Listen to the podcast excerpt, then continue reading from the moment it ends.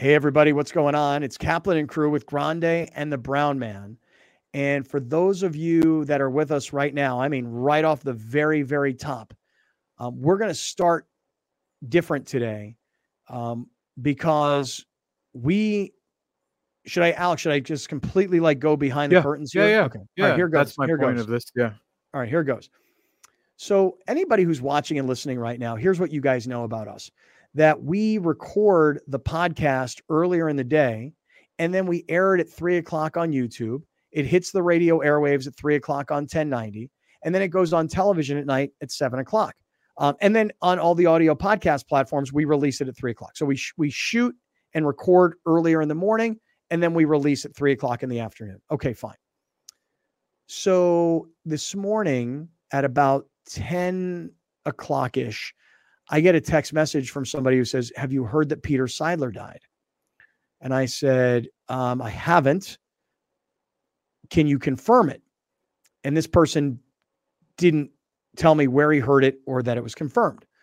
Then um, I get another text and it said, Hey, have you heard that Peter Seidler died? So I said, Well, I somebody just texted me about that. It's still not confirmed. This person says to me, I have it confirmed from a Padres front office official that Peter has died. I said, okay, let me, before I go running with this, before I put this on the air, let me do a couple of quick calls.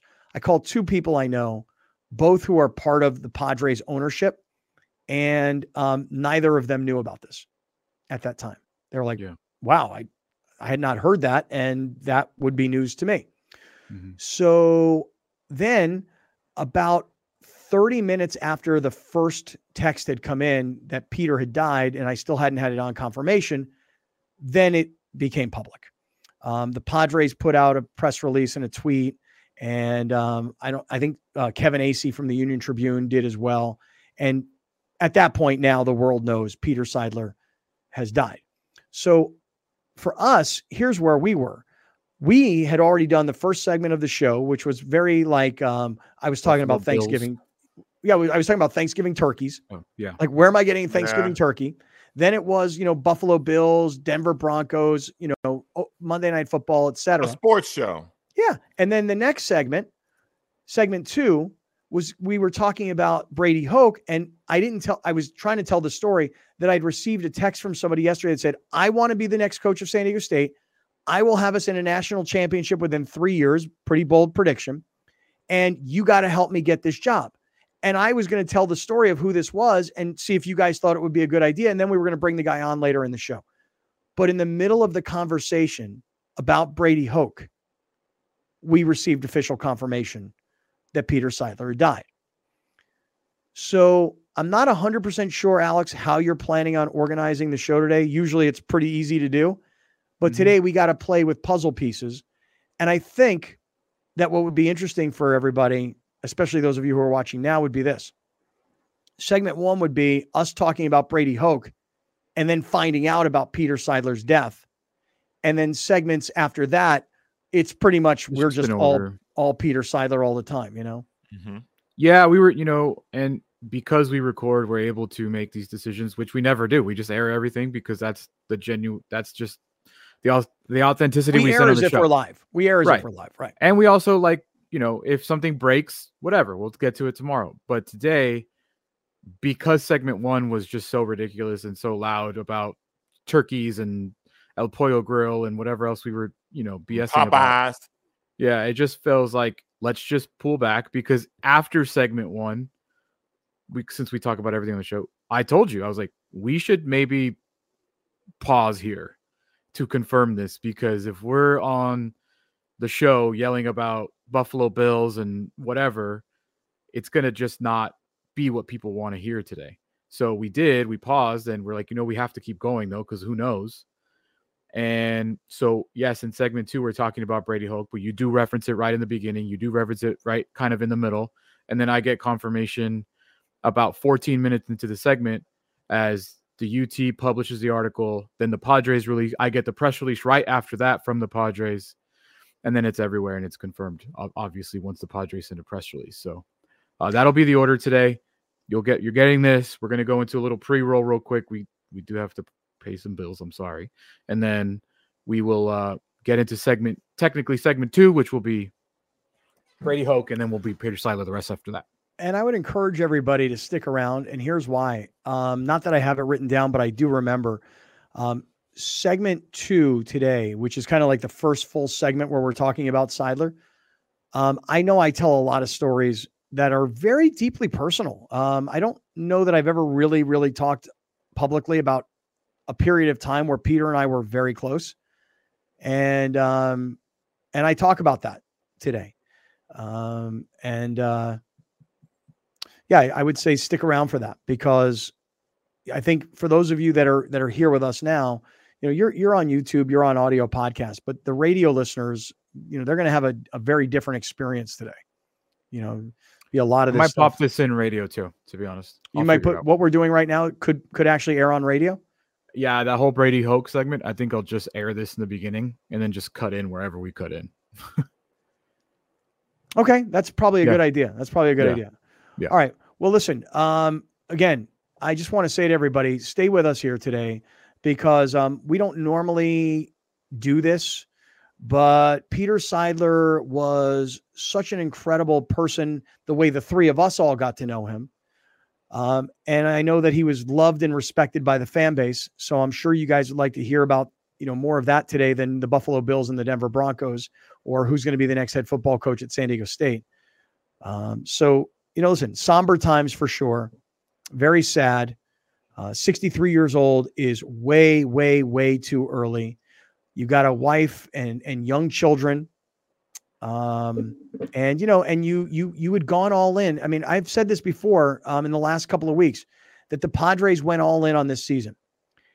And I'm not sure everybody agreed that they went all in, but just think about where we are today and think about what Peter knew back then and, you know, why you don't trade a Blake Snell at the trade deadline, why you don't, and I don't mean to get into the baseball side of it, but think about what he was thinking about, which is knowing probably that, you know, he was not well and wanting to see this team win. And that's, you know, the explosion of, of spending and, and the desire to, to see it all the way through, you know? Yeah. I mean, in the last four years of the city, the Padres have become the team, you know, like the the team in the city. And that's because Peter Seidler took over in 2020 and he went all in as much as he possibly could, little by little up until last year, obviously with that payroll. And it's because of what Peter did that we all got so invested. We're talking, we were talking Padres in November, which is something we didn't even talk Padres in July before you know so like you're talking padres in november this year because of what peter seidler did to this team just changed the whole landscape of the city as far as sports fandom goes Yeah. this was a city that was owned by the chargers and when they left there was a big hole and peter seidler and the padres filled it Yep. So here's the thing. If you're listening on radio right now, what's likely going to happen is we're going to hand off to where we were in the show. yeah we're going to we're going to literally we're going to go from what you're hearing right now to like a quick hard stop right into where we were with Brady Hoke and then you're going to hear us um naturally find out instant reaction. You're going to hear us find out that Peter was officially, you know, confirmed as, as having died earlier this morning. Um, and then after that, again, for those of you listening on radio, then we're going to go into a lot of Peter Seidler tributes. But just given the circumstances of when we record the podcast versus when we actually air everything on radio, on YouTube, on TV, on audio podcast, we just thought we'd we'd kind of jump in here at the beginning and and feed you what's about to come your way. So the next five minutes for those of you guys that are on radio, we're in the middle of a conversation about Brady Hoke, and then all of a sudden we get official confirmation about Peter. So uh, 1090 listeners, radio listeners, hang with us because we're going to go all Peter Seidler from here. And uh, for everybody that's on on the podcast side of things, we appreciate you guys being here.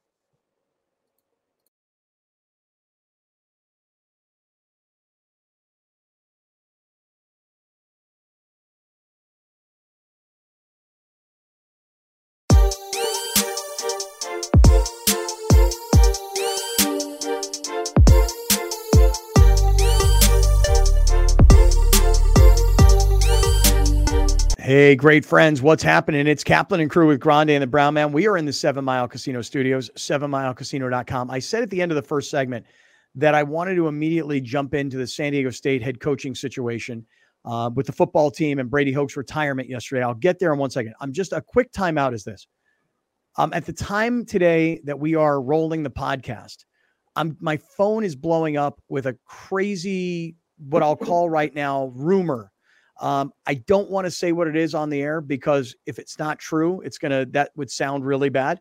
But if it is true, it is really bad. So my phone is right next to me, and I'm I'm waiting for some confirmation, and uh, we'll see if this story uh, th- this could be a monster story in the city of San Diego if this is all true. So hang with me here in one second. Um, all right, let me jump into this Brady Hoke situation. So, guys, yesterday we were all talking about how Brady Hoke has decided to retire. Mm-hmm. And um, look, again, here's the thing. What does that mean? Brady Hoke is going to retire. Here, here's what it means to me. You know what? He's been a very uh, hold on, hold on. Uh, okay, don't have confirmation yet. Um, mm-hmm. Brady Hoke has been a very good coach and person, employee for San Diego State University. There's never been an off-field controversy. Um, his players haven't gotten into massive trouble. There was a whole thing a couple years ago with that with the punter, but that all turned out to be not true according to you know the the way the the legal system worked. So Brady Hoke's been a good guy. There, there's no reason for San Diego State and Brady Hoke to leave as enemies. You know, there's no reason for them to say, your team stinks, you're fired. Instead, it's like, Brady, look, it's not working out anymore. We need to update the offense. We got to fill that stadium. We got to play an entertaining style of football. It's probably time that the way we position it is you retire. You're not being fired you retire, we buy you out, everybody's happy. We get on to it to our next phase, you walk away with a whole bunch of money and and you're really an important figure in the history of San Diego State football. Can we do that deal? And that's mm-hmm. why it's called a retirement rather than a firing. Can we all I mean that sounds kind of right, doesn't it? I think both parties realized that it was time. And I think both parties realized that it was beneficial for both parties, the school and Hoke, to just make it look as seamless as possible. You know, and and I think that with the changing landscape of of college football, and there's no this is not a shot at all. Sometimes the game changes a little too much for a head coach. Like the the recruiting, the transfer, it's so different now. I just think it was uh I just think it's the right time for for both parties to go out and get a younger I don't know what kind of head coach yet, but a preferably offensive minded head coach. But yeah, I think you're right, Scott. I think that there is there was something there. Yeah, I mean, it was evident. Look at the program. The Look at what was happening. You're on the wrong you're mic. On the wrong mic. You're on the wrong mic. How? The wire. Why? Why are you blaming us? I mean, like, why are you frustrated with us? We're just telling you the facts, Jack.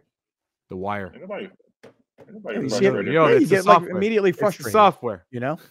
how? How? How? How's that possible? How am I on the wrong mic? We, how do I know? I don't know, brother. It's an old man, calm down. Calm. so here's the deal. So, um, okay, look, we've we've all kind of figured out how this Brady Hoke thing goes down. No big deal. Brady, I wish you nothing but the best, man. I think you're a great guy, and uh, and you and Rocky Long together from when you started to when you end and the in between with Rocky. This is something that you guys should both be extremely proud of. Okay, but here's the one mm-hmm. thing we know about the San Diego State Athletic Department they have strong opinions. And um, I remember when Rocky Long resigned. Why? Why would a guy as successful as Rocky Long resign? Because a guy like Rocky Long felt like, you know what? Here are my cards. They're on the table. I don't need an athletic director telling me to fire my offensive coordinator. I like winning football games. Yeah, but Rocky, it's boring. Do we win or do we not win? And he was old school yeah. like that, right? So he also like fall retired. Oh, he that's true. He, all he did was quit. He just quit San Diego State. Yeah, but they it was labeled a retirement. Look, do I think that uh, Brady Hoke will coach again? Hundred percent. Hundred percent. I think Brady Hoke will coach again. Will he be a head coach? Probably not. You know, but could he be a defensive line coach? Yeah, hundred percent. So maybe he'll retire. Maybe he'll take the money and go. But honestly, it's not the $75 million buyout that Jimbo Fisher is getting that we talked about mm-hmm. yesterday. It's a $5 million mm-hmm. buyout. Mm-hmm. So Jimbo so buyout. so let me tell you guys this quick story. and then I'll tell you that this gentleman is going to join the show later today. Um, again, assuming, by the way, that the story that my phone is blowing up over, which I still have not been able to get confirmation on, I'm not going to say it until I get confirmation. Listen, yeah. I'll I'll confirm. I'll confirm. I'll confirm. I am performing on Thursday at the comedy store. Okay, it's right. true. I okay. know a lot of people have been asking you about that. Mm-hmm. So I am. I didn't want to say it on the air, but now I know, I know. It, it's okay now. It's out there in the open. Okay, it's Thursday, the comedy store, La Jolla, mm-hmm. Browner. Is this uh part of like a best of San Diego night or what? Yeah, yeah, yeah, yeah. I'm in that. I'm in that category now. Yeah, yeah, yeah, yeah, yeah, yeah. I moved up. Mm-hmm. All right. mm-hmm. How long you got? How much stage time you got? Ten minutes. No way. They're giving you ten minutes on a Thursday night. Oh, you sound shocked. Yeah, well, it's a lot of time. I'm good. I understand. Usually it's like, hey, five minutes for you, but I guess you, you said you're moving up. Yeah, man. Yeah, right. Shout out, shout out to me. shout out to me. Shout out to jokes. shout out to comedy. Yeah, yeah, yeah. yeah. A little Thursday laughter. Come on right. down. I'm down. I could. I don't know it. what time. I'm, I don't know what time I'm going on though. So I'll need it Thursday night. Thursday, yeah, I got to go back to you. I got to. I got to go back to downtown San Diego. I got to go back into one of those official buildings where you got to take off your belt when you walk through the security. You can probably figure oh, out what man. I'm talking about. I got to go back mm. for more. Any building you got to take off your belt to go in, it is not a happy place. Right. When they got sheriffs on the other side of the uh, security, you know, and you're like, what do I have on me? Am I good? Mm-hmm. Um, and you have to take your belt off.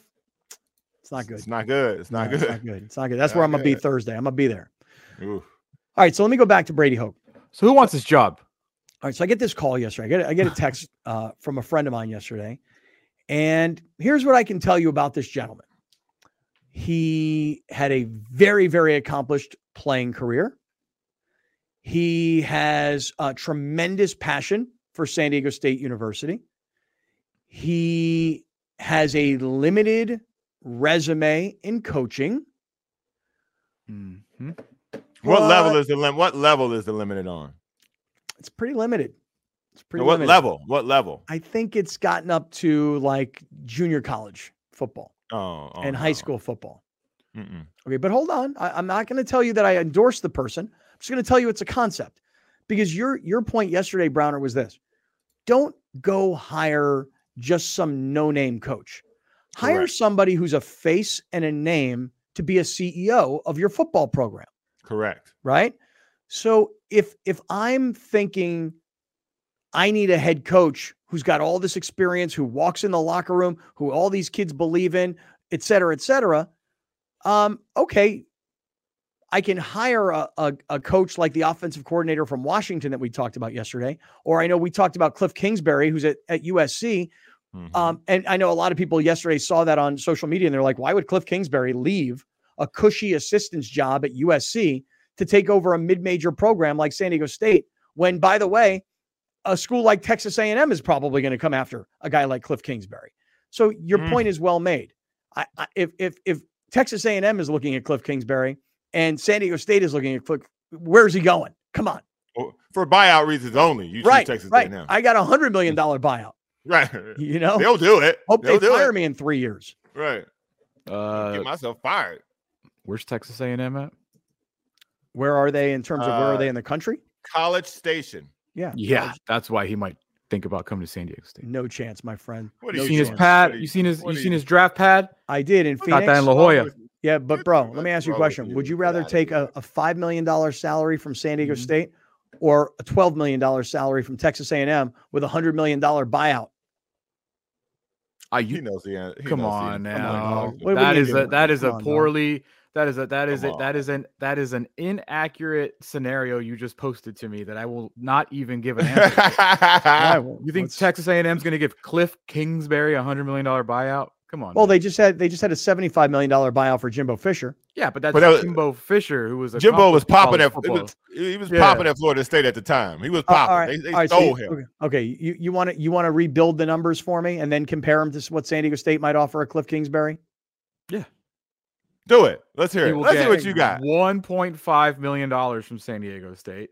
He'll mm-hmm. get eight million dollars a year at Texas A and M. Okay, but the expectations in the SEC are way too big for him. He knows he's not that good of a head coach. Come on, dude. Why would, Come on. Why would you coach? Why would you want to coach against the Mountain West when you can go coach against yeah. Nick Saban and uh, and you can go coach against Steve mm-hmm. Sarkisian? Mm-hmm. By the way, if you don't think I'm good enough, you got Sark over here and you got mm-hmm. Lane Kiffin over here. You know what? I kind of fit with that group. This is I kind of just what my point. My point is help. being that Texas A&M is not going to call Cliff Kingsbury. You don't think so, huh? Me, no. Let me, let me help. Not it's, good. so good to get him at San Diego State. I didn't want him yesterday. You guys, that was your idea. It's just a thought. It, it's my idea. It's better yeah. for Cliff Kingsbury to come here and punch down and be 11 and 2 or 12 and 1. Correct. To now, when the phone starts ringing at a middle of the road, pack, uh, middle of the road Big Ten, SEC, ACC conference, he can say, over the last four years, I've lost five games. Let me ask you a question. He had some good bowl appearances. I got a quarterback taken in the first round. Let Honestly, me ask you a question. I know you guys. Oh, go ahead. Go ahead. Let me ask you this quick question. Because that's yes. what we do on this show. We yeah, ask questions. Yeah. See, Alex, I'm asking a question in advance of a no, statement. But you didn't. No, that was a statement. Let me ask you a question. Yeah. All right. Question followed by a question. Right. Okay. Right, Let, right, all right. A statement. Let me make a statement. Let me ask you a okay. question. Period. Mm-hmm. Mm-hmm. if UCLA fires Chip Kelly, yeah, and Cliff Kingsbury says, "Oh, I've got an option at UCLA or I've got an option at San Diego State. Mm-hmm. Where would you go? Where oh, would I go? Yeah. If I'm Cliff too. Kingsbury. Yeah. That's easy. I'm not going to the Big Ten. What are you going to do in the Big Ten as UCLA? Lose, lose. Yeah, lose and lose and lose. lose. You're going to be the Northwestern of Big Ten. Yeah, ran out. At least you get to stay in LA, I guess. Like that's about this it. Is, Here's my if, thing, and I know you guys are gonna dis- are gonna disagree, and frankly, I don't care. I know what's good for San Diego State, and it's oh, not wow a splashy name that Cliff oh. Kingsbury. That is all. That's all froth, no coffee. Okay. Mm-hmm. Mm-hmm. On, Here's man. what you need. You need the next Chris Petersen.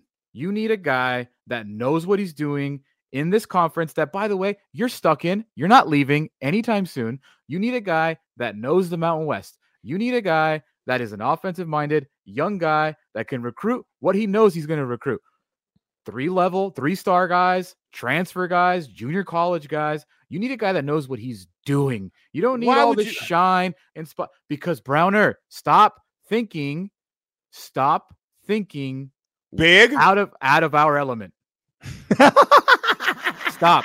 Stop. Don't think big, Browner. Stop. Because you, small. You, because you are gonna come back here and you're gonna get all upset. And but dude, I'm telling you, I am telling you, the San Diego State football program is stuck in the Mountain West.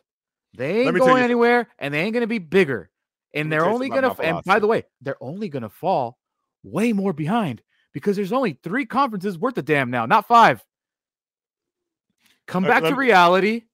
Let gravity take you over and accept what we are. Okay. We got a cool little stadium. I love it, but I know what we are. You two are thinking way too damn big. Wait, right, my life. I haven't even uh, told you. I haven't even told you who called me, who wants the job, and who told me, and who told me. You ready? What he said? Hmm. And I and this was. I know it's an exaggeration, so we'll we'll call him out on it. He said, "I'll have them to a national championship in three years." In your life, in your life, are we getting demoted to FCS? Maybe at this point, hmm. you have Why to. Wouldn't be the worst thing. You have to let probably. Well, you have to let the most eligible person tell you no. There's nothing wrong with them calling Cliff Kingsbury, having a meeting, and saying, "Hey, man, this is what we can afford to pay you." There's nothing wrong with them allowing him to just say no, because what's the worst thing he can say to them? No, thank you, I'll pass. But what's the best thing that he could say to them? You is, guys are diluted. I don't know. Understand why? Yeah, bro. I don't know why you're like dying on this Cliff Kingsbury hill. I mean, I'm not. I'm not dying on the Cliff Kingsbury hill. Terrible at Texas Tech because that was a bigger conference. You just said it yourself. Everything sucks around here for the football program. It sucks. It's but no, terrible. It right now. It's boring to watch. No, you know what right. would happen if you got Cliff Kingsbury? 500 yards passing, 44 43. You lose. But guess what? You scored some points. That, eh, you don't want that. You know what you want to do? You know what well, you want? Me, you want to run the ball. You want to rock it long. 50 mm-hmm. rushes. That's what you want. You want to win nine to yeah. eight. That's what you want. I want to be. I want to be. hey, I want. I want to be the best Mountain West team we can be. I want to be first place in the Mountain West. I want to okay, so Air let me, Force. So let me. Okay, so let me present this concept to you guys. Let me present an idea to you guys, and tell me what you think. So I get this text yesterday from this gentleman who said, "Hey, look, I want the San Diego State head coaching job. Mm-hmm. Okay. And he said, and, and I'm telling you guys, he had a terrific, I mean, really excellent career as a player. Oh no. Confirmed. Confirmed? Mm-hmm. Oh man, I just got goosebumps. Oh, Who's confirming it? Acee. All right, let me tell everybody the story. Oh God. Oh, oh man. man. I just I I was really worried about this. Okay, here's the deal. I'm breaking like I'm literally stopping everything we're Padres doing right too. Now. Yeah. Okay. Here's the deal. I'll make it very. I'll tell you straight up. Peter Seidler died this morning. So my phone started to uh, blow up about I don't 40 minutes or so ago, just at the time of the recording of the podcast. Uh, this is earlier in the day versus when you're hearing this on radio or when you're watching this on television or you know even on you know our youtubers and our our audio podcasters so my phone had been blowing up since early this morning with a few people that said have you heard that peter seidler died? And i said i haven't heard that. Can you confirm that? And the two people that told me that they had this story said i was told by somebody inside the front office. I texted a few of the um, other owners that I know, and um, they had not heard that or couldn't confirm it at that point either. Alex, I would say for for confirmation purposes, um, you should probably the uh, I just got the press release from the Padres. Um, Padres chairman and owner Peter Seidler passes away. Uh, you want me to read it? Yeah. Oh man. Um, with profound sadness, the Padres announced that Peter Seidler passed away today in San Diego. He was 63. Uh, quote, the Padres organization mourns the passing of our beloved chairman and owner, Peter Seidler, said Padres CEO Erik Greupner. Today, our love and prayers encircle Peter's family as they grieve the loss of an extraordinary husband, father, son, brother, uncle, and friend. Peter was a kind and generous man who was devoted to his wife, children, and extended family. He also consistently exhibited heartfelt compassion for others, especially those less fortunate. His impact on the city of San Diego and the baseball world will be felt for generations. His generous spirit is now firmly embedded in the fabric of the Padres. Although he was our chairman and owner, Peter Seidler would, at his core, a Padres fan. He will dearly be missed. Uh, the Padres will open the home plate gate at Petco Park beginning this afternoon for those who wish to gather to pay their respects. Say what time? I mean, you said uh, this uh, afternoon. Says this afternoon. Yeah. Okay. Oh man. So you guys who are listening right now on radio, you guys who are watching right now on YouTube or on television, um, you're seeing natural reaction you are seeing you are seeing natural reaction. I um, like I said, my phone had been blowing up for the better part of the of an hour. I've been trying to get confirmation. I didn't want to say it at the beginning of the segment because I knew that, you know, if it wasn't true until it was really confirmed, I didn't want to say anything. Um, wow. I mean, just wow. You know, he, Peter Seidler has been um, absent, if you will, from public life for probably the better part of the last three months or so. And um, you know, as the Padres, just on a baseball note, have been you know waiting to hire a manager. Um, and we've been talking a lot about what their future plans are going to be. And I kept saying the reason you don't make moves, um, especially like big moves, is because Peter's not around right now.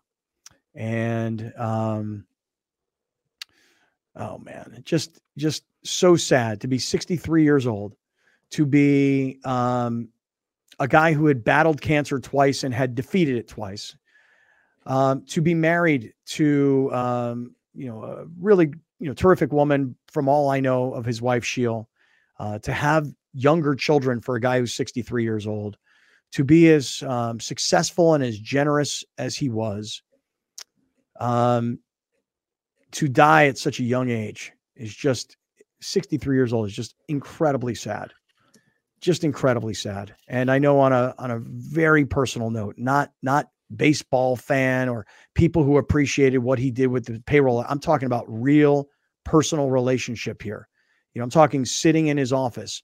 Um, uh, I'm talking about many, many, many phone calls, uh, business meetings. I, will I'll tell you guys something about Peter that I've never told anybody publicly. Um, Peter, maybe I shouldn't say this. Um, Peter, I'll say it. Peter was an investor in my company. The reason we never talked about it publicly is because we always thought, you know what, we shouldn't let people know this. And um, we we had that kind of relationship, you know, where he believed in me. Um, and he would always say to me, he, he said, You invest in people, not in companies, not in businesses. You invest in the people. He said, and I believe in you. And that's why I'm going to invest in your company. He goes, but I'm going to tell you right now, we're not going to talk about this publicly. We're gonna, we're gonna keep this between us. And we even we even documented it in a way that would be kind of kind of clandestine, if you will. Um, he just he was that kind of a guy. And I'm just, I'm just uh I mean, again, you're getting natural reaction right now. So for those of you that are listening, for those of you watching, stick around. We're going to come right back. Uh, it has been confirmed. Padres owner Peter Seidler died earlier this morning, and uh, that will that will change the tenor of what we were talking about around here. Stick around, everybody. This is Kaplan and Crew.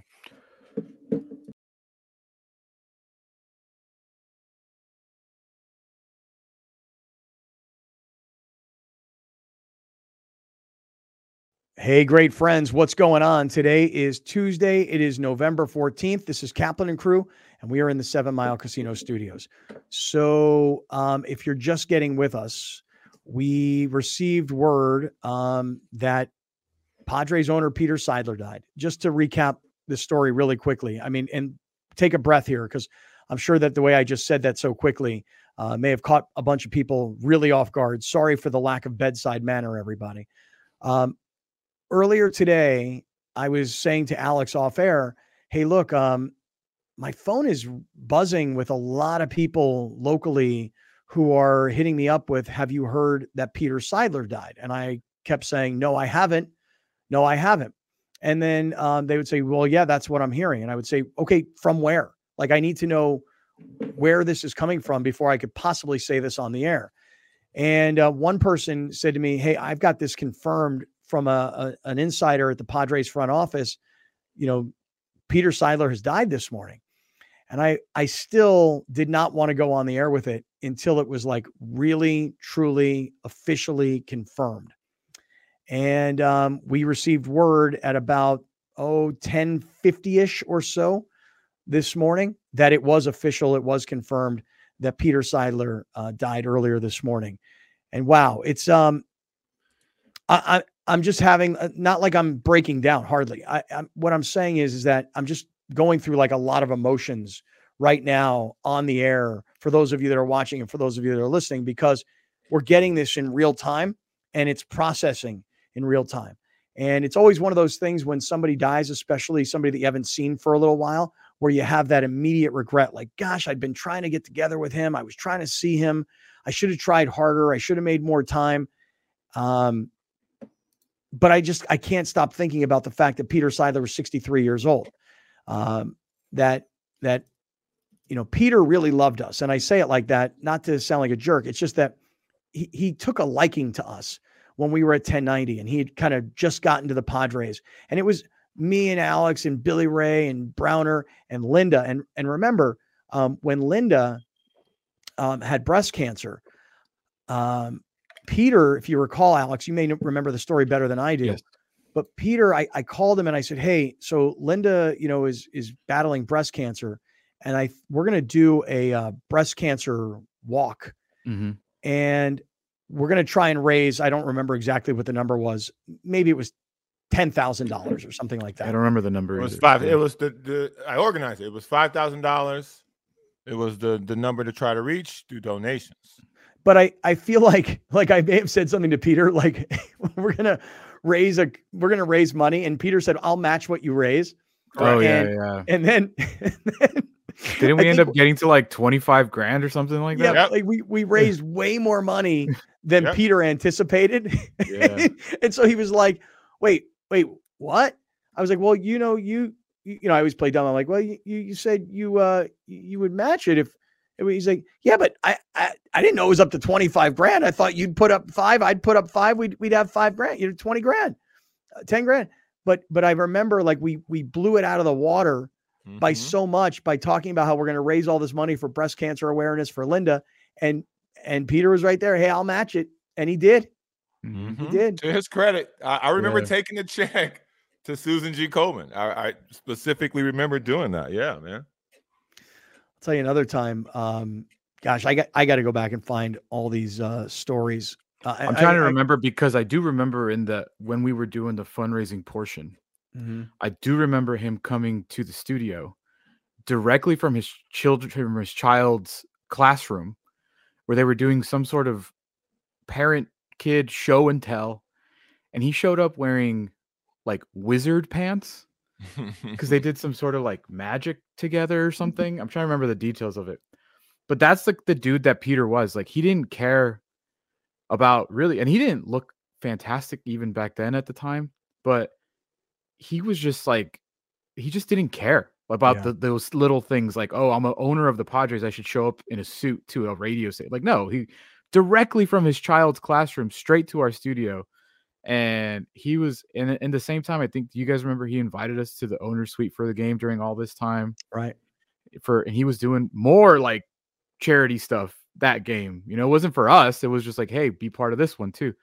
I i, I gotta find those pictures um i'm sure they're on like facebook That's or something right yeah now. um but um you know here, here's here's one for you um I remember uh, there was a story years ago, and Browner, you'll probably remember this. There was a story here in San Diego years ago where these two cops got shot. One guy got killed, one guy um, survived. Mm-hmm. And I remember saying to Billy Ray, "We got to, we have to immediately do something for their families." So um, I, I, I called Peter, and I said, "Peter, we're going to raise um, some money for the families of these these cops that were shot." And he said, okay, great. Um, I'll seed it. And I want to say that Peter maybe put up like just $5,000, just like right away. He's like, just here, here's five grand and I'll seed this thing for you. And, um, and then I remember calling over to Mark Fabiani because the Chargers were still in mm-hmm. town at this time. And I said, Hey, Mark, um, I said, look, um, I'm trying to do this thing with the San Diego Police Department and I want to raise money for these these cops that you know one was shot and killed and the other one was shot and has survived. I said, so I'm going to raise a bunch of money. Can you get Dean to write a check? And he's and I remember him saying to me, Fabiani, we already donate a lot of money to the Police Officers Association of San Diego. I said, yeah, but dude, don't you see that that like the positive publicity that would come from you guys being a part of this? I go, and by the way, I've already got Peter Seidler who's who's seeded this whole thing. Once I mentioned that seed that Seidler had put money in, of course, that's when Fabiani got Dean to to cut a check. But what it and, did was and go downtown somehow. And then and, I and, in and then front I, of the police station. Right. Then yeah. I convinced them. I, I, don't mean to make it seem so personal, like I did this. I convinced. I literally convinced him. I said, now you got to get his ass down here, and you've got to have him, you know, give the big check to the cops. You know, because I was trying at the time to keep the Chargers in town by creating positive publicity around a hon- uh, an owner that was hated. But it was mm-hmm. Seidler. This is my point. It was Peter Seidler who got us started. It was Peter Seidler who gave us the original money. This is unbelievable, by the way, as I'm hearing myself talk about this. Local radio host gets team owners to put money into charitable things and like is on the phone telling these guys, let's go, come on, write your checks. Like, hey, you guys are the money. I'm the voice. You know, I'm gonna I'm gonna activate this. You guys need to finance this, and they did. Eh, but but it was Peter who who got us started, and he always did stuff like that. He was so so incredibly generous to every little harebrained uh, scheme that I had. you know, whether it was a business or if it was a charity, he was he was right there with his checkbook to support it, man. And like, listen, I I, I know like not to make it about sports right away, but you know, I've had my sayings in the last year about Peter Seidler as the Padres owner and his decision making. Mm-hmm. But one thing that nobody in this city and no Padre fan can take away is the dude just wanted to do everything to win. Mm-hmm. Whether you mm-hmm. disagreed or agreed with his decisions is a whole separate conversation. I recognize that Peter Seidler, all he wanted for this city, for his organization, was a World Series championship. And I remember him coming in studios like the day before opening day and basically saying, I don't know if we're going to win a World Series this year, but we're going to beat the Dodgers in the first game. And, you know, he was just always so upbeat and so positive, And all he wanted was to win, win, win, win. And he, look at what he did. Yeah. Maybe not the best decisions, but damn, did he just go out and just like, all right, well, let's go spend money. Let's go win a World Series. And that's all he wanted, man. That is all he wanted for this, for this city. Yeah, I'm I just looking, that. I'm just looking at pictures. I just I just texted you one, Alex, of uh, wow.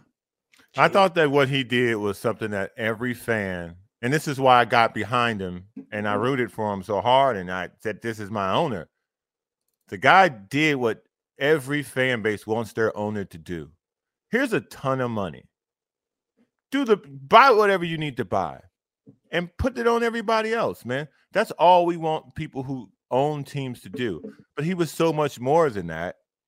Just by the simple stories that Scott is telling, I guarantee you there are hundreds of people with similar stories to how he has helped contributed to things locally here in San Diego. So, it, it, I mean, it, it it's a very very sad day. It's a yeah. very before you even talk about baseball, before you before you even talk about any logistics if anything's going for. It's a sad day, period, because such a per, a generous person has has left us. God, so that's just amazing. It's hard, man. It is hard. I'm just uh I'm just looking through pictures. That. Yeah, that that was um I wish I knew what the date was on that. I'll find it. That was uh you ready for this? This is how long ago that was. That was 2016. How life changes, man. Mm. How life changes. There's there's Alex, me, Linda, Peter, his wife Sheel, and Billy Ray. You know, and that's uh that's seven years ago. You know. Oh man, it's just it's just it's just an incredible thing. You know, I, I I would sit with Peter in his office. This is this I was so I'm I'm talking about this now. I've never really talked about this on the air before. Um, I went down to Peter's office because he was um, very helpful to me in um, starting my first ever business. When I say first ever, my first ever like startup business. You guys know about my company Cited. And Peter was very instrumental in the earliest of days of helping me get this thing off the ground because what he would say to me is, listen, i am telling you guys this candidly. Peter would say to me, listen, Major League Baseball has an investment uh, arm, and we've got about uh, $800 million in cash sitting here, just like $800 million in cash sitting off to the side. He's like, and I, Peter Seidler, I'm in charge of where that money goes. I decide how we choose to invest that money. And the next thing I know, he's got me on a call with this guy in San Francisco who's kind of his right hand guy in this whole thing. So, in other words, he actually runs this fund, Peter, for Major League Baseball. And he was mm-hmm. saying to me, we if if we can get this business to a certain point, then I can make the recommendation to my other two guys who sit on this committee that that we should invest some of this money into this company. Like like this is this is what we weren't talking baseball. We we weren't talking about, you know, the Padres and 1090. Um, we were talking about business and we were talking about relationships and how to elevate and grow and scale. And um, and then I, I can tell you this by the end of the conversation when we were done, Peter would say this to me. You know what the problem is with the local media here in San Diego? Say, go ahead, tell me. say, nobody's got any guts. Everybody just sucks up to the team. He goes, so there's no debate. There's no uh, engagement on both sides of the equation. It's always everybody just sucks up. And so um, I heard what he was saying to me. And, and I, I really believe that what he was saying to me was stop like telling everybody how great we are. Like that Kevin Acee does that. Why don't you do something that's more like critical of what we do? He was literally sitting there, not in a interview session. He was saying to me, "We have a relationship. Okay, um, you should be on the other side." And I didn't do it because um, I just wanted to be on the other side. I just did it because you know what he was saying to me was, dude, we're cool. Tell it the way it is. You know, if you want to call for the general manager's firing, do it. You know, if you think the manager sucks, tell us. Mm-hmm. Like nobody is doing that in town. Everybody is such a suck up. And I thought to myself, well, yeah, you know why everybody's such a suck up? Because you guys have bullied everybody into being suck up. you know, I mean, you did. Um, but you know, he got he got he had the protection of his bulldogs out there bullying people. Um, but he was telling me right to my face, you should be on the other side. Let these other guys be the suck ups. You be on the other side. Amazing. It's just truly amazing that this guy has gone 63 years old. I, yeah. I am just, I'm still, I'm just kind of a little numb here this afternoon. And I know this is not on top of people's mind, but I'm sure it is top of people, uh, some people's mind. Um, the Padres are the only team to not hire a manager yet, and it might make a little more sense as to why now. Uh, but yeah. the team did uh, say that they will take a week to grieve as an organization. So all non-essential business activity will be on pause. Mm-hmm. They they I'm sure they have their manager already lined up because they said they will name a manager before Thanksgiving, which is next week. Yeah. Mm. I'm sure they've had a manager ready to go. They yeah, just, I'm sure that they, the fact that they've, known right. Yeah, I mean, if I had to again, I'm just speculating at this point, but call it over the last, you know, 3 months he's been, you know, not not been seen, not been heard from, and there's been talk. I mean, it's been kind of the company line. Well, you know, Peter's, you know, dealing with some health issues is I think how they phrased it, right? So so if today, if this morning he he died over the last probably call it 2 to 3 weeks, he's probably been um you know, I think everybody's probably been waiting, so to speak. I don't think mm-hmm. this was this didn't happen today, and everybody went, "What?" This has been this has been progressing towards this point. So my my best guess would be from a baseball standpoint, whether it's hiring a manager or whatever, you know, I would say that I would say that this has probably all been put on pause. I, I would think they've been pumping the brakes for several weeks. Yeah. You know, and I'm I'm sure you're right. By the way, I'm sure that the the manager of the Padres, I'm sure they all know who it is. And if I had to take a long, you know, a guess, it's probably from inside anyway. But rather than announce this, you knew that this was going to happen, and so I I would guess that they've been waiting for this to go yeah. by before they start going back to baseball. Yeah, yeah. I know. Listen, like I think this off season will give us plenty of time to talk about the future of the organization and the changes that it's going to go through now. You know, when you lose a guy who probably overruled a lot of people by saying, no, we're going to do this and we're going to do that, we might be regressing back to the means. But, you know, it is, uh, you know, it's going to be, a, it's already been an interesting off season. Mm-hmm. And now it's going to be, I don't want to use the word interesting now. Now it's, there's a lot of sadness in the off season. But yeah, this team, this organization is going to go through a whole who knows what. No, I just yeah. I just started thinking to myself because I just I, I looked into my my phone. You know, I, I I don't I'm not one of these people that post pictures when somebody dies. Like, hey, here's yeah. a picture of me after this person died, just so you know I had a relationship with him. I don't I don't usually do that. Um, but I was looking through my phone and um, I just put in Petco Park, and the pictures, um, some of the things that I'm seeing like are just kind of freaking me out a little bit. Like Tony Gwynn I mean, there was a ceremony for Tony Gwynn at Petco Park. Mm-hmm. Um, there was a ceremony for Dick Enberg at Petco Park. Um, so I'm just, and don't get me wrong, I've got a lot of good times in my phone here at Petco Park. You know, um, some really amazing pictures, and uh, and some things that are bringing a smile to my face. But um, Wow. And, and now I just came up on that one picture of the three of us in the outfield where I'm dressed like the total North County skater dad. I look like such a mm-hmm. creep.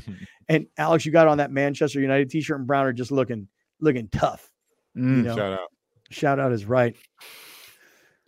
Oh man. I mean, and then I and now I just found in my phone the Seidler sustainable t-shirt. Oh, oh man, man, I forgot about that. That yeah. thing right now, brother. Well, that that gives me. Uh, there was one of our listeners. I got to think of who it was that uh, took a picture with Peter Seidler in yeah. Petco Park wearing the sustainable T-shirt. so, yeah. It did. It did seem like, and listen, I only, you know, I interacted with Peter not as obviously not as much as you, Scott, but like it always just seemed like he just never took himself too seriously. You know, like he, he laughed at the shirt and he said it was it was cool. You know, like I, I just he's that, that kind of guy. Like at the end of the day, he's just a sports owner. You know, at the end of the day, we're just sports fans. And it's not, you know, he he's been through so much in his life, beat cancer twice. Just wild. Yeah. Absolutely wild. I know. And I I'm thinking about like people today who, you know, like who else is is affected today? The, the, the if you're a fan of the team, yeah, I mean you're you're impacted today, right? Like I mean you you may have loved Peter Seidler because um, you know you loved what he was doing for the Padres, but I'm thinking about people that like had relationships and what they must be thinking and feeling right now. You know, I'm thinking about Ted Leitner, you know, and and how Ted, you know, spent you know obviously 30 plus years with the organization, and then you know I think was probably upset that he was not there any any longer. Why, of course, naturally, you know, um, but just I don't know. The, just I'm thinking about people that that know knew Peter Seidler. I'm thinking about Linda Welby. You know, um, Linda and Peter through the radio show and through her battle with cancer, um, they they had a relationship. You know, and um, I'm just I just can't believe it. I, I mean, why? I of course you can because he's been out of he's been out of sight for a long time, and we've mm-hmm. talked about this. Like, what happens if, you know, or why didn't they make this move? Well, probably because you don't make moves like that given the circumstances. You know, you're probably better keeping everything tight and consistent rather than making drastic changes when they pro- they knew this was going downhill. Yeah. You know? And I'm thinking about Peter and his and his wife. I'm thinking about, you know, having young kids and um wow. And, and, and listen, there's a part of me that's already thinking like, what happens to the team? Like, what happens to the organization? You know, who is the owner? You know, who, uh, uh, according to the Union Tribune, um, uh, uh, they Seidler spoke in July, saying that the Padres will remain in his family for generations after he died, and the UT says a source confirmed Tuesday that that is the plan. Yeah, yeah, he's got a brother Tom that that has been working closely with him for years. All right, stick around, everybody. Um, things have changed around here today on a Tuesday. Peter Seidler, Padres owner, dead today, and uh, we'll keep it going next. Let me start off today's podcast, and on the YouTube side and on the audio podcast side, let me start off talking about Prize Picks. I'm really, really stoked. Um, Alex, I haven't told you this, but uh, not signed, sealed, and delivered. But I got uh, an email yesterday from our partners at Prize Picks, and we're crushing it. Mm. And not only are we crushing it, that means they want to hang with us through the end of the NBA season, which will be June of next the year. NBA. Yeah, June of next year. So beyond the Super Bowl and into June of next year. So I'm really psyched. I got to say thank you to everybody. If if you guys don't click that QR code, and if you guys don't go to uh, prizepicks.com slash great friends, this isn't happening. So it's great news for us. It's great news for you, unless you're in the same boat I'm in. All of a sudden, I'm ice cold, dude. Oh, I'm ice cold. I was about to take credit for the re up, Scott. Nope. I was about to take credit for the re up because I was like, not only are the great friends signing up, but the host is giving them money. Dude, I'm ice cold, like, man. I'm just handing them my money. Dude, yesterday I freaking had this. I took this one guy on the Knicks that I've never even heard of. His last name is Quickley. Um, and I was like, and, and it was only because my friend's kid who goes to school in Santa Barbara had his goon squad over on Sunday night and they were laying out their prize picks for the whole week. And he's the one who told me to go to this uh he, he suggested this kid from the Knicks and he just the kid was garbage, man. So anyway, listen, I'm looking because today's Taco Tuesday. You know, I'm looking at this one. Um, Shai Gilgeous-Alexander. You ready for this?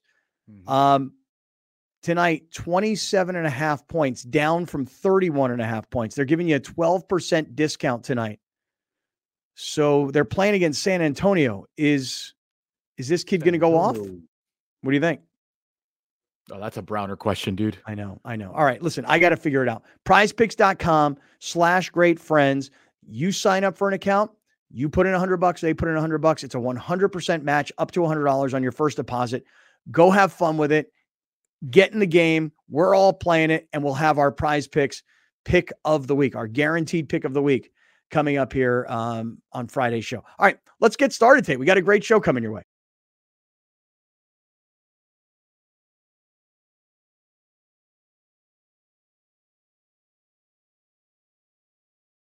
All right, great friends. Hey, what's going on? Today is Tuesday. It is November 14th. This is Kaplan and crew with Grande and the Brown Man. We come to you from the Seven Mile Casino Studios, sevenmilecasino.com. For those of you that are just joining us on traditional terrestrial radio on 1090, if you're just getting here, by now I'm sure you know the news that Peter Seidler, the owner of the Padres, died earlier today. It was confirmed by the Padres uh, probably about an hour or so after uh, rumblings and rumors were starting to come out. Those rumors were eventually confirmed. And so, um, if you're just getting with us, you know, we were um, we were kind of excited today to talk about a bunch of things. Monday Night Football last night, um, the San Diego State football job, and um, somebody who yesterday reached out to me and said I should be the next San Diego State head football coach. We were planning on having that gentleman on today, but we've asked him if he could move off till tomorrow, and I haven't even told you who it is. So I haven't even had an opportunity to, to sell you on the concept because once my phone started buzzing earlier in the day that um, rumors at that point rumors peter seidler died i was like waiting and waiting and waiting for some sort of confirmation i was reaching out to people that i thought would know and unfortunately for a lot of those people they found out through media reports you know yeah. and um, and that's kind of where we are right now we've been we've been sitting here over the last maybe 30 minutes or so just um, talking about memories of Peter Seidler. And, um, you know, I, I, just to reset for everybody, we were very lucky. And I say we, what I mean is, is the show. We were very, very lucky because um, Peter was taking over the Padres at a time when 1090 back in the day was still very much the Padres radio partner. You know, um, there was the Ron Fowler era of ownership where Ron had his kind of bulldogs like Mike Dee and Wayne Partello, and like he had that sort of management team, and we were mm-hmm. close to that group too. Um, even though I wouldn't say we were always very friendly, but Peter always had the idea, and this is when we started to get close with him. Peter always had this idea, and I, I'm sure it wasn't just an idea; it was a game plan, which was when I'm healthy enough, I'm going to become the face of ownership. Ron will be pushed out a little bit. Ron was um, kind of holding it all together because Ron was the local business guy and the local philanthropist, and he was well liked and well respected by people inside baseball circles. And he sat on you know MLB committees and so on. So Ron was a great guy to bridge the gap from when Jeff Moorad was sort of the owner, although he never really took total control of ownership. And then back to John Moores, who then John Moores sold the, the Padres to the Ron Fowler, Peter Seidler group. And then Ron was the face of the Padres ownership team for that time because Peter was still coming through battling cancer twice at that time. And Ron, again, he was the right guy at the right time because he was so well liked and so well respected. And he was such a part of the fabric of of business and philanthropy in San Diego. So when Peter was healthy enough, the game plan was always that Peter would take over as as the face of ownership, and he did. And um, I can remember you guys will love this. I mean, now that we're telling old Peter Seidler stories, I can remember when the Chargers were moving. And do you remember the story how the Chargers were offering their employees the opportunity to move with the team. Um, not everybody, mm-hmm. but As I recall, people were were told, "Hey, look, you can you can come move with us." So we're leaving. We're going to Costa Mesa. That's where we're going to be, and you can leave and come with us. And I remember Bill Johnston, who you probably know that name. Bill Johnston was the long, long, long time public relations man for the Chargers.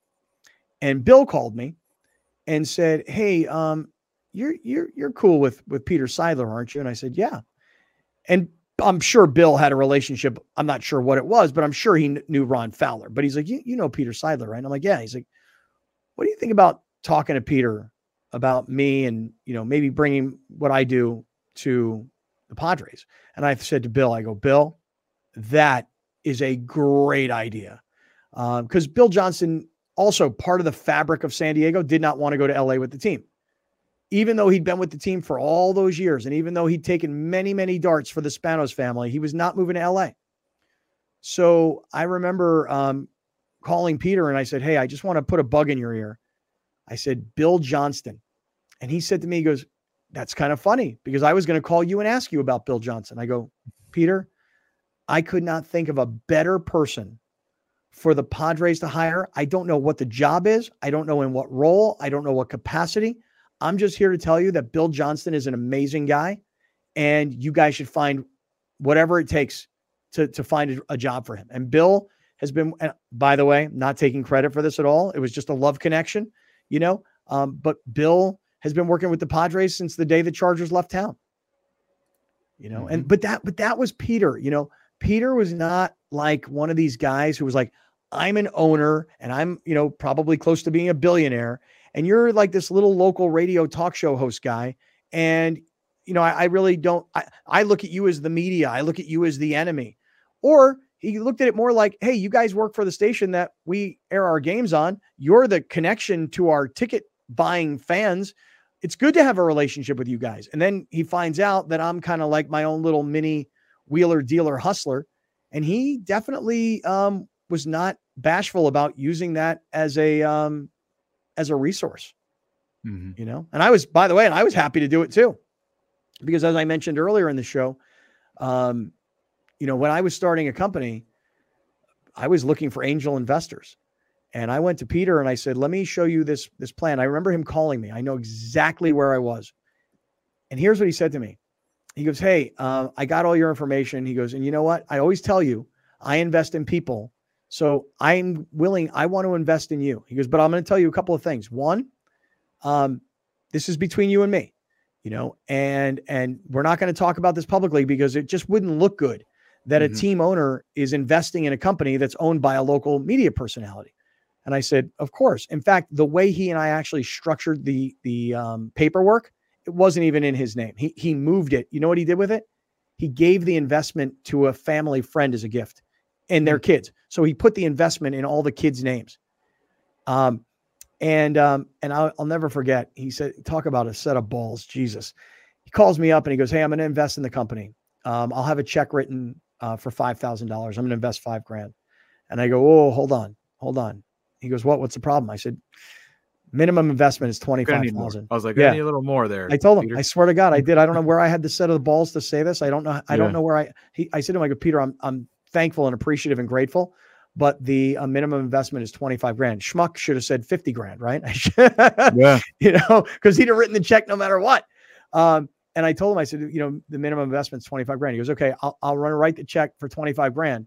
He goes, but when you document this, I want it to be in the names of people X, Y, and Z because I got this buddy of mine and I'm going to put the investment into the, his kids' names and I'm going to give it to the kids. And if you guys blow it up, good for these kids. They just they just scored. Me, I don't need the money. So um, here, I, you need the money. Here's the money. And I don't need to have my name on it because I don't need us to be connected that way. So I'm going to give it to these kids. And that's how we documented the whole thing. I mean, how about that? Not only was he helping me, but he was also generously giving the investment to kids who he was. I, I don't know who these kids even were. I mean, I, I have to look back at my records to even find their names. But think about that. Think about that. Yeah. You know, and I'm not too familiar too with his with his homeless outreach programs that he was always trying. You know, it wasn't like it was necessarily publicized in in in the media as to what he was doing, but I know that he did a lot to help, especially like um, was it like teenage homelessness around well, downtown? Well, I mean, in in his earliest of days in San Diego, Peter Seidler decided that you know the the homeless crisis was was getting worse, and he wanted to do something about it. And the reason that he he had this kind of passion is because Peter, and this is I don't think I'm telling people things that they may not know about him, but here goes. Peter had this thing that he would talk about where he would go out for walks, his mm-hmm. exercise mm-hmm. walks. He would go out at night, like like late at night, you know, and um, he would walk around and he would see the homeless people on the streets at night.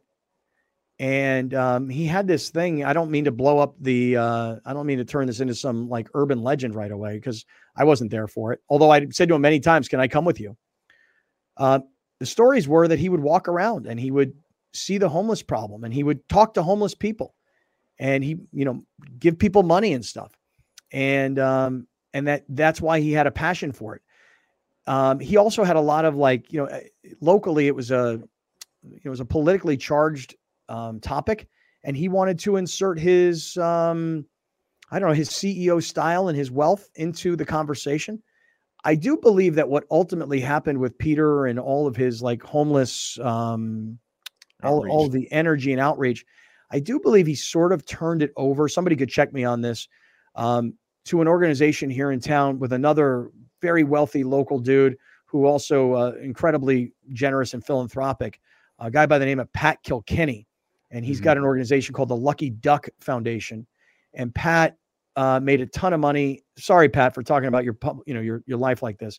Pat made a ton of money in the insurance industry, and he's uh, an Oregon Duck. And Oregon desperately needed somebody to come run their athletic department, so they brought him back, and he kind of got the athletic department back on track. This is years ago, before he moved back to Del Mar.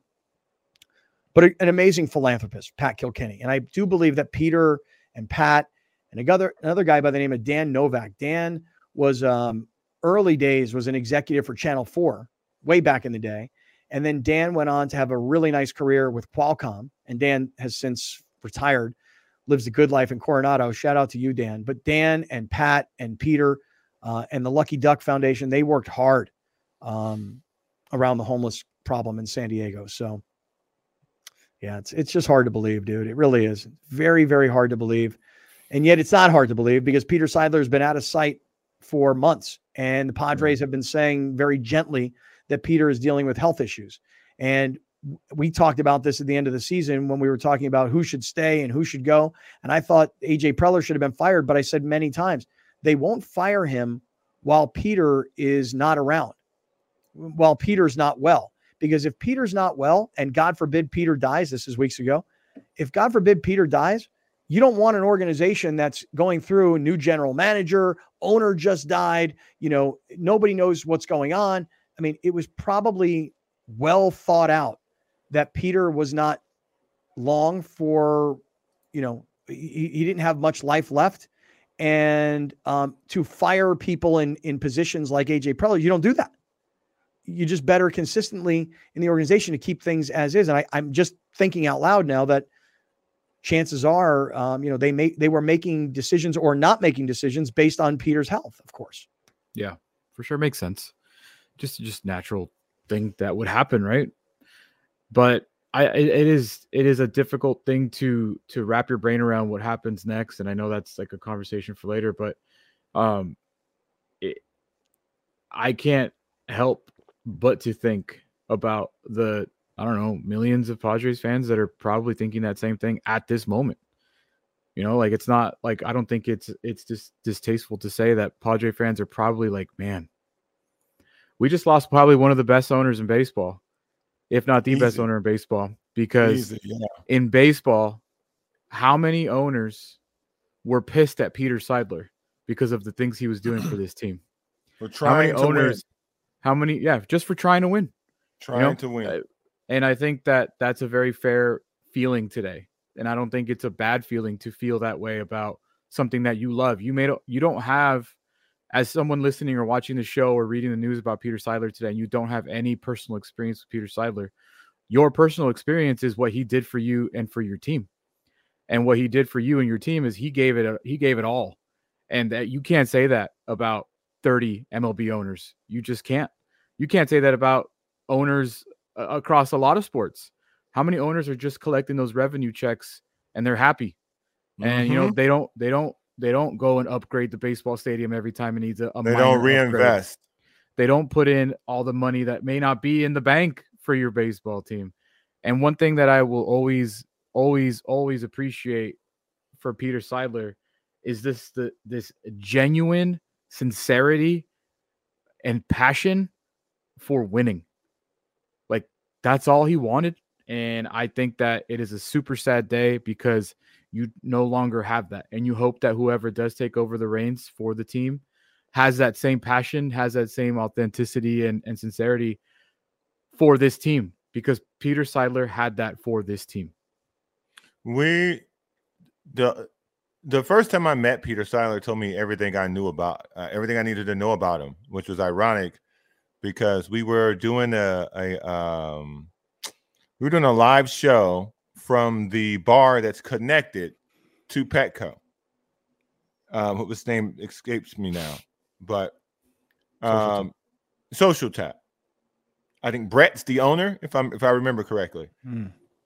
and we were interviewing people, and people were coming back and forth, and he was just sitting in a booth by himself, not on his phone, not like trying to hide, not in the back so no one would approach him. He was just sitting at a t- in a booth, like just chilling, looking around, enjoying the atmosphere, waiting for his turn to mm-hmm. be to be called yeah. on the air. And I had no idea who he was at the time. I was assisting Sergio as the promotions director. I was the assistant promotions director. And Sergio goes, "You know who that is?" I go, "Who? This dude sitting by himself?" No. Does he have to? Do we need him to get up? I go, do we? Do you need me to tell him to get up? We need somebody to sit down. He goes, "No, fool. That's the Padres owner." And I went, "This guy? No way." He said, "Yeah, it is." I'll introduce you. And he went over and he introduced me. And I shook his hand and hey, how's it going? Nice to meet you, man. Yeah. Uh, and then so Sergio did the, you know, the thing that Sergio did at the time. And we just got up and walked away, and that was it. And he just sat hmm. there, just kind of like chilling, just being a dude, man. Just just chilling in a bar, waiting for his turn to go on air and talk to you and Billy Ray. Oh, at the time, because it was an all-day thing. I think it was opening day. I think Darren and Marty were the people he was going to talk to at the time. And then he came, I think he came back later too. But the, the first time I met him, it was just like he was just a guy, man, who liked baseball and was fortunate enough to own a team. I'm just looking through text messages right now between us. And um, Peter always, literally always, on a text message would end the text with a little baseball emoji. Mm-hmm. I'm I'm literally looking for for this. Um uh man oh man. Uh gosh, I mean I'm just looking through all these things and uh oh man. some of the things that he and I are talking about. Um and he would say to me, "Hey, call me on Saturday morning." Like that was the other part of it is is hey, you know, during the week things are so busy, you know, work you want to spend some time? Let, us talk on Saturday morning. Does Saturday morning work for you? You know, and I'm just I, I'm just going through these texts. They weren't about baseball. This was not a local media guy talking to the owner about the team. The conversations that he and I are having are about literally, I promise you, the influence that he had already had on my young life as a wanting to be at the time entrepreneur. You know, like he just, yeah. I don't know, man. In many ways, um, Peter helped me so much at the beginning of, of starting a company, not just with a couple of dollars, which he did. He, he put in some money, which helped out a lot. But, uh, and I never publicized it, I never talked about it. Um, that's the decision that he and yeah. I had made. But uh, it's just on a day like today, I just want you to understand what a, what a genuinely sweet, generous person he was to us. You know, um, this is just a, for the write up for the UT to kind of, I guess, wrap up today's show. Uh, Peter Seidler died Tuesday morning. He turned 63 earlier this month. He'd been battling an illness for months. His wife and children were with him as he passed away peacefully. The family has requested the cause of death remain private at this time. If you are interested, the Home Plate Club, the Home Plate Gate at Petco Park will be open Tuesday. Probably by the time you're watching or listening, it's already open for those of you who uh, want to wish to gather to pay their respects. Parking will be free in the tailgate lot. There is no public memorial been announced. The Padres say they do plan to honor Seidler during the 2024 season. Can you go back to that one line though about um, they're not releasing cause of death? Can you just the read that again? Has, the family has requested the cause of death remain private at this time. Wow. That um gosh, I wish they wouldn't have put that in there because it makes a guy like me, you know how how I am cynical. Like why not? Like, what's the secret? You know? And, um, but okay, okay, all good. Much love, so much love to Sheel yeah. and the kids and this and Tom and the Seidler family and all the people who work in the Padres front office who who interacted with him. Just so much love to all you guys because that is just I know how I'm feeling, you know, and I haven't been in part of you know like a daily life with Peter. I mean, we haven't been like active in, in our communication anywhere near like we once were a few years ago. So I know how I feel. I mean, those of you who are, you know, really, really close to Peter, um, who, even if he's been out of the office for the last three, four, five months, whatever it is. You know, I'm trying to think of the last time he's made a public comment. Or it's got to be there was uh in midseason there was some sort of yeah. What was, was it? Jake Peavy. It may have been Jake. Remember how he showed up late yeah, to it, yeah. and he went and sat in the front row, and he mm-hmm. kind of looked a little disheveled. Remember, like, yeah. yeah. Oh man! Oh man! That was the last time he says publicly. That's when he said, you know, he talked to media members and said, you know, AJ's excellence to me, and I like excellence. So that was the last time he publicly spoke. All right, everybody. It's it's a it's a crazy day. It's a sad day. Um, it really is. For everybody that's with us, thank you. For our sponsors who we didn't mention as much today, I just didn't think it was classy. I didn't think it was a classy thing to do. Um, if you're a podcast listener, stay with us. Radio listeners, a lot more coming up. All right, great friends. Hey, I just want to talk to you guys for a minute here. A little timeout action at uh, the halftime. One, I want you to go to Seven Mile Casino. If you've been there already, you know how great it is. You can watch games, you can play cards, you can have terrific food. Come on out, Seven Mile Casino. Their website is sevenmilecasino.com. Alex, if you could just put up that QR code for those. Look, there's there's somebody out there that's like, whoa, where's the QR code? I want to click on it. Go for it right there. Seven Mile Casino, sevenmilecasino.com. Shout out to my guys at Mushroom Life mushroomlife.com slash great friends where you get 50% savings on your first order. Otherwise, once you've already purchased the products and they're now a part of your life, you're going to keep coming back. Um, everybody loves what I call the Browner cocktail, the sustained energy and the mental energy. And it seems like a lot of people are buying it just like that. Browner also swears by the sleep product. And of course, you know about Sex Drop Saturday. Mushroomlife.com slash great friends. So if you take prescription pills for sleep, anxiety, stimulation, uh, mental energy, you take pills, you know, focus, you take pills for any of that stuff, there is a plant based medication that might be better for you. I say better for you. You might get better results. Mushroomlife.com slash great friends are right in Carlsbad. Uh, shout out to my guy, Gary Cooper, 858 376 1299. 858 376 1299 for Coop a Loop. Thinking about buying a house right now. You've heard the story of uh, our, our great friends that are moving from IB up to Menifee because they can afford a house up there. Dude, think about it. I mean, if you want to get into home ownership, be flexible, Jack. Talk to Gary, 858 376 1299, 858 376 1299, or click on that QR code. And lastly, our friends from Torrey Holistics and California Holistics. Oh, man. Alex, I've been sending emails to Charlie, their chief marketing officer, like, dude, your jets, man. They are just, they are just Maybe. pure entertainment, is what they are. Yeah. And so, um, so Charlie, I know you're watching, brother. I'm sending everybody your way because it's Thanksgiving. And so you're probably like, hey, I got family coming into town. Like for me, I got all my kids coming into town and my parents. I'm like, I better go. I better go to Torrey Holistics and California Holistics and get get going. Use our promo code 20% off when you use the promo code amazing, whether that's for home delivery or for in-store pickup.